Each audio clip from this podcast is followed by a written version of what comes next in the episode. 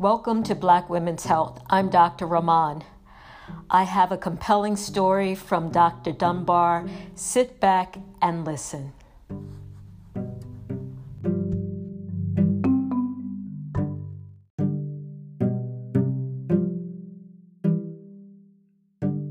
Wonderful. Okay. So I was um, born in West Africa, Liberia.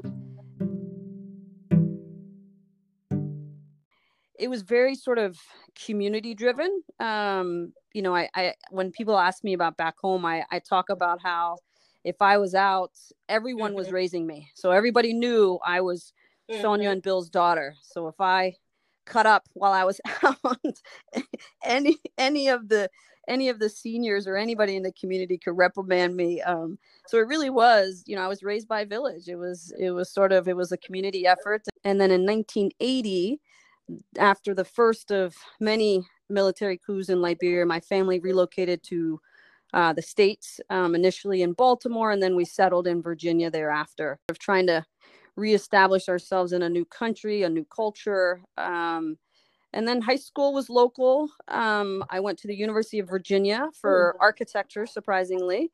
Um, and after that, I actually practiced um, sort of construction management in retail and commercial space for almost 10 years. Um, and it's interesting how life sort of steers you, I, I believe, in, in the area that you're intended. So I had two big losses in my life. One was my sister who passed away very early from breast cancer. And that was sort of the beginning of, I think, the shift for me towards medicine.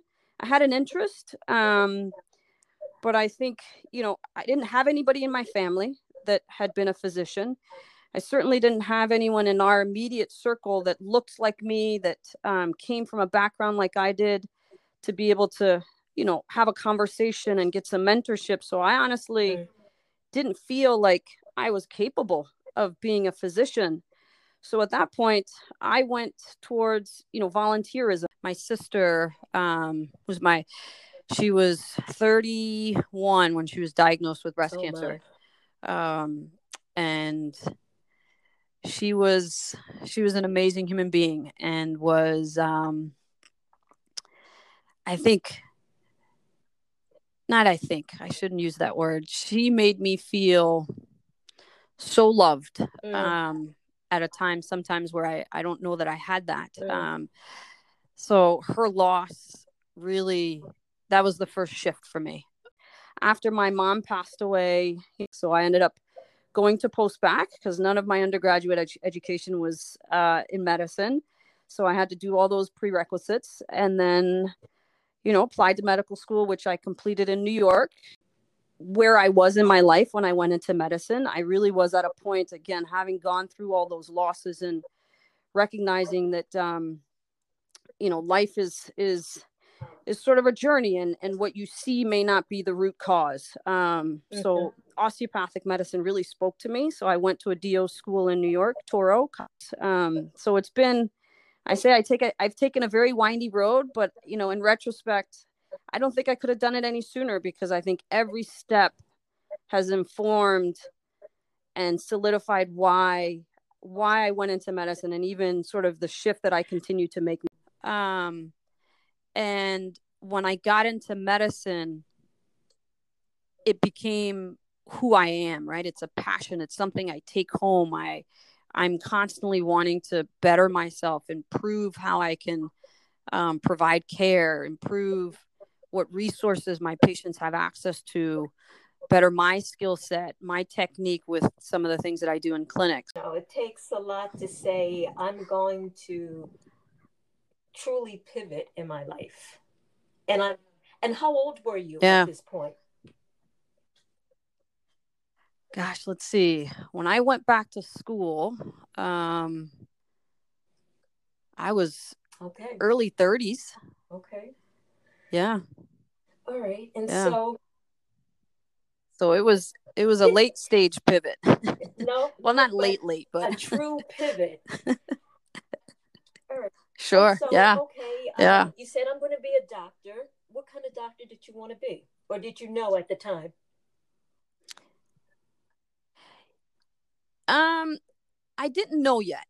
I really didn't. Um, and I really took med school trying to figure out um, where I wanted to land. I had an interest at that point in sports medicine because I really wanted to work with those that were mm-hmm. inherently active. Um, at the time, I thought that's where I want to be. I had gotten into Taekwondo before I started um, med school and had, you know, I really uh, enjoyed that that environment, that that sort of competitive place. Um, so I really wanted to work with those people. So I had a long range goal of, of doing a, spell, a fellowship.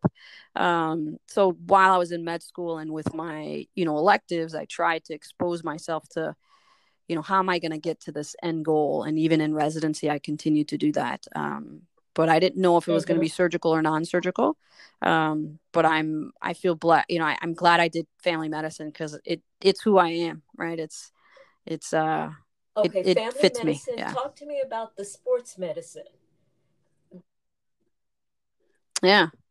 Um, so really it was it was a one year fellowship after residency and the goal, you know, I went in again thinking I was gonna deal with sort of the elite and super active, super motivated. And the fellowship was at Rutgers and at Princeton. It was sort of a, a combination. I split my time between mm-hmm. Princeton University and Rutgers University and that was it was an amazing experience because you you know i got to work with high level athletes um, doing really medicine as well um, but also sports. So anything musculoskeletal a fair amount of ultrasound doing regenerative medicine. So using you know i don't know if you're familiar with prp or bone marrow for orthopedic conditions. So it really was a fantastic fellowship concussion management really sort of the full breadth um, made some great relationships and connections.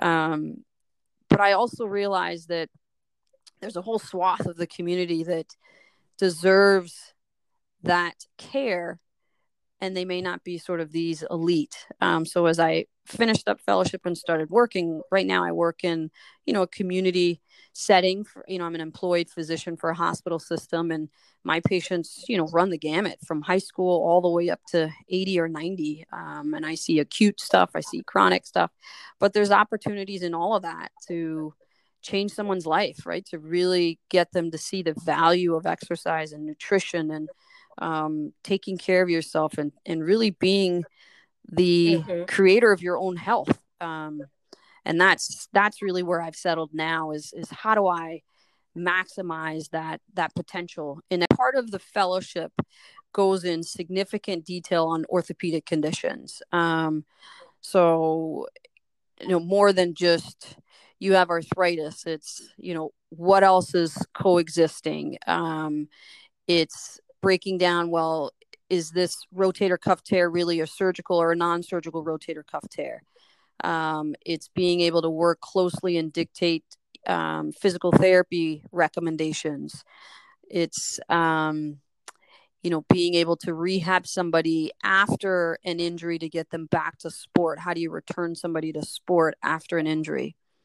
Other things that i do there's the medical side. So do you mm-hmm. have a mm-hmm. type 1 diabetic athlete do you have an athlete with shortness of breath and is that asthma or is mm-hmm. that vocal cord dysfunction or is that um, something else? Um, how do you work up an athlete who's having you know exertional symptoms? Is that truly cardiac or otherwise? So there's the whole medical side of it as well that if you're dealing with just an orthopedic surgeon they don't have the medicine. Um, and more and more there are yes. athletes of all forms um, that come with medical or coexisting medical um, diagnoses or conditions that have to be optimized and managed while still keeping them active and athletic. So that's that's the value of having a non-surgical sports medicine person like myself to help with all of that. I mean, another big thing is what we used to call female mm-hmm. athlete triad. Um, now we've realized happens in males. So it's now we, you know, we think of it as a relative energy deficiency. Um, and how do you navigate that for athletes? That's stuff that orthopedic surgeon so doesn't have the, um, explain the female training triad, in. triad. Yeah. So in in young athletes young females traditionally and again now we know that this happens in males when you're overtraining, um, it's the triad is essentially um, dysmenorrhea, or they lose their period, mm-hmm. um, or they're at risk as of as a result of losing their period for osteoporosis. They have some form of disordered eating, which again puts them at risk for stress fractures. Um, so recognizing that in athletes or who are susceptible to that and screening for it and then putting interventions in place so that we don't see osteoporosis in 30s like we are seeing or were seeing in females because those things were going undetected and they were being put on birth control to give them their period. Um, and then we lose the opportunity to recognize one of the main symptoms, which is lack of getting a period, right? They don't get their period. They aren't taking in enough calories to support the amount of exercise they're doing. Um, and then they put, you know, the, the, athletes at risk for stress fractures and osteoporosis. Right. So that's one of the screening criteria as well. Body mass index. Um, you know, do they fall below? When did they get their first period? Have they gotten their first period? How many periods are they getting a year? Um, so there's you know there's some there's some criteria that we look for um, to say gosh is this an athlete that we need to worry about? Do we need dexa scans? Sure. those sorts of things. Yeah. Nutrition referrals so that kind of thing. hearing you say that while you enjoyed the challenge of the diagnosis with these athletes you wanted to broaden it to everyone you know, whether you were athletic or not Correct. athletic. Correct. Because the goal, if we're truly going to change, and what I think, you know, what I'm working towards is really changing healthcare. If we're really going to change yes. people's health outcomes, we can't just continue to manage disease and we can't just continue to focus on, you know, the cream of the crop, so to speak. We have to start earlier in kids um, with nutrition and exercise, and we've got to intervene in communities and sections of society that are being lost.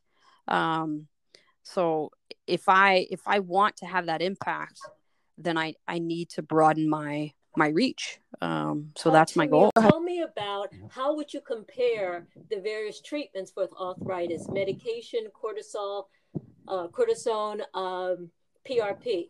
Are they equivalent options? Is it just the price factor, or is one actually better than the other? If we were to take dollars off the table, if if everything was accessible to everyone and dollars off the table, I would 100% go straight to PRP injections for mild to moderate arthritis, hands down. Interesting. And and that's because there's less side effect yeah. or is that because there's a better result or both? Both. Both. Yep. You don't have the the the destruction of the cartilage like you do with cortisone. Um, you know most people tolerate cortisone injections well. Some will have you know sort of this post steroid flare, get a little facial flushing 24, 48 hours after. Um, with PRP, you don't you don't get that. Um, you don't typically get a flare at all, and their pain and their their ability to stay active is controlled for much much longer than a cortisone injection. Um, it's just a better it's a better treatment Give me strategy. An idea of cost. If I was paying for this out of pocket, what would it cost me? And that's truly region specific that's the other thing. It just depends on your local market. I mean here in minnesota where i am it can run anywhere from $450 to oh my. three grand. And it's all over the board. How will this affect last yes. once i get an injection? Again, it's about the underlying arthritis, which is where I think it's important to make sure you're getting these things done at, at a reputable place by a physician that they can teach patients what do we think we're doing and what are the expectations. So, in mild to moderate arthritis, PRP can give you a year's worth of relief, you know, six months to a year's worth of relief, um, even more. Now, if you're treating someone who has more advanced arthritis, then that may be a hill that PRP can't climb, but there are other options when it comes to regenerative medicine. There's marrow, bone marrow, Um, there's also the opportunity to do what's called lipoaspirate or to do almost like a mini liposuction. And then you emulsify that fat and you can treat, um, again, the joints with that. Um, so there's other options, but it starts with what is the diagnosis? Is it the right diagnosis?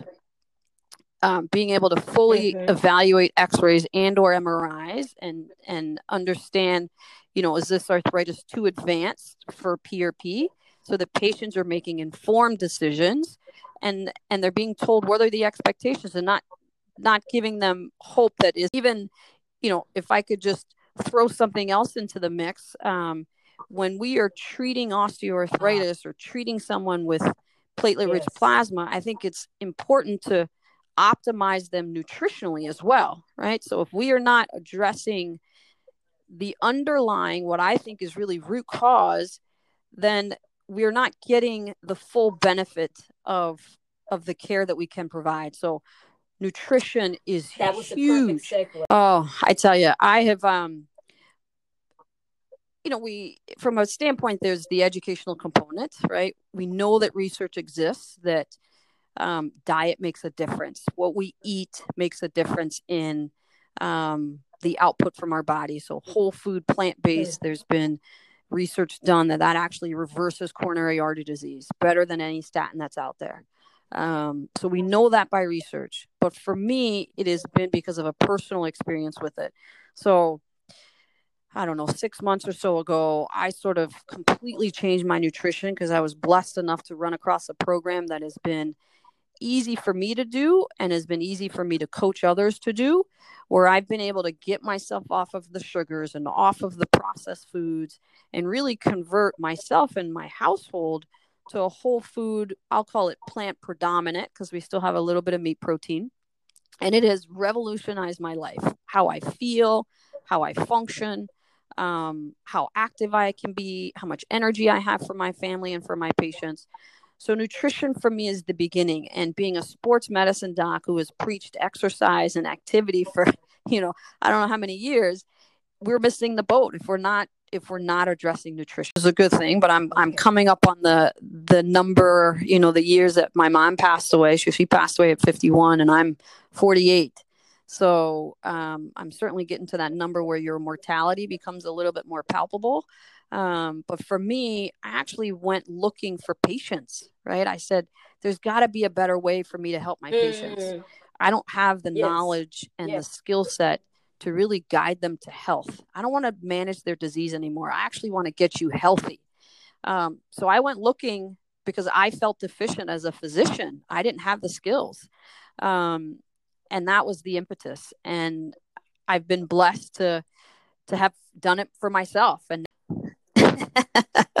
so there's actually a um, a nutrition program that was designed by a critical care physician who again had this thankfully yes. um, this burn in his belly yes. about we are working at the wrong end in healthcare we need to get on the front end of things we need to intervene earlier so he really designed this nutrition program that comes married with a personal coach a one-on-one coach you get plugged into a completely virtual online community of like-minded people who are all trying to modify their health. There's yes. educational content which for me was the holy grail because the last thing you want is to push another diet. It's about changing your lifestyle. And the educational content takes people through that process. Understanding food why why do you have the relationship you do with food? How do you truly eat for health What's the value of hydration? How do you introduce physical activity, which is different than exercise? I mean, it, it really is a longitudinal sort of well done curriculum. It comes in the in the form of two books, but it's something that you sort of make your way through as you're losing weight so that as you get closer to your goal weight, you understand how to eat for health and you understand how to maintain your health. While you're losing weight, there's you know you're put you're using what are called fuelings or um, somewhat of a meal replacement that you are eating but it's teaching your body how to burn fat right you're losing those glycogen stores that we all are hanging on to and then you start burning fat um, and then that's how you lose that weight and it's done Okay, so why? Yeah, why you absolutely can. I think what's missing with that is the coach and the community. For sure, the coach. Mm-hmm. Yeah. I think there's value in having not just an accountability partner, um, but someone who can guide you through the process because there's always going to be struggle, struggles there's always going to be questions and having access to someone who can walk mm-hmm. you through that process for sure and makes people more successful Why? Um, so okay, i think there's the tremendous value in having a coach yes and the community yeah. Because i think there are times when we all don't want to do or it may be challenging to do and recognizing that where you are is where everyone else has been. Having access to someone who has been through that struggle being able to dialogue with that person share the victories share the struggles um, so that you have camaraderie and you have the ability to nurture each other mm-hmm. i mean similar mm-hmm. to you know like I was discussing earlier, being back home, being raised by a community, right? No matter where I went, somebody was there. Mm-hmm. There's value in that, right? There's yes. value in that contact that, yes. you know, even now in the middle of COVID, there's value in community. That's, that's what's saving most of us. Um, it's all done virtually because we can't have that one-on-one, that person, that in person. So that community is vitally important.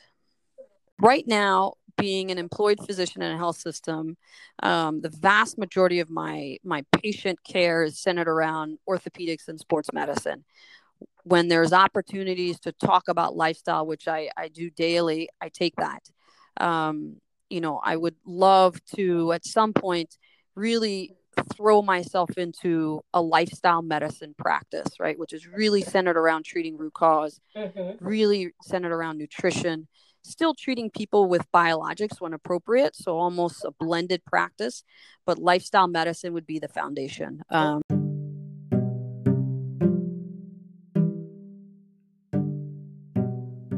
yeah, so for sure by email, um, always accessible on email.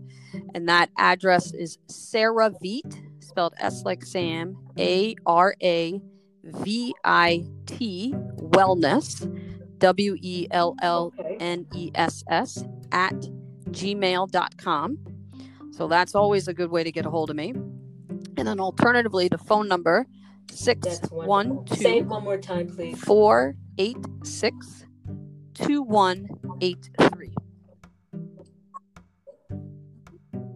Yeah, so the email is Sarah Veit Wellness.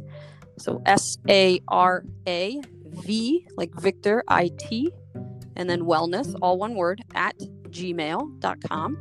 And then the phone number 612 486 2183.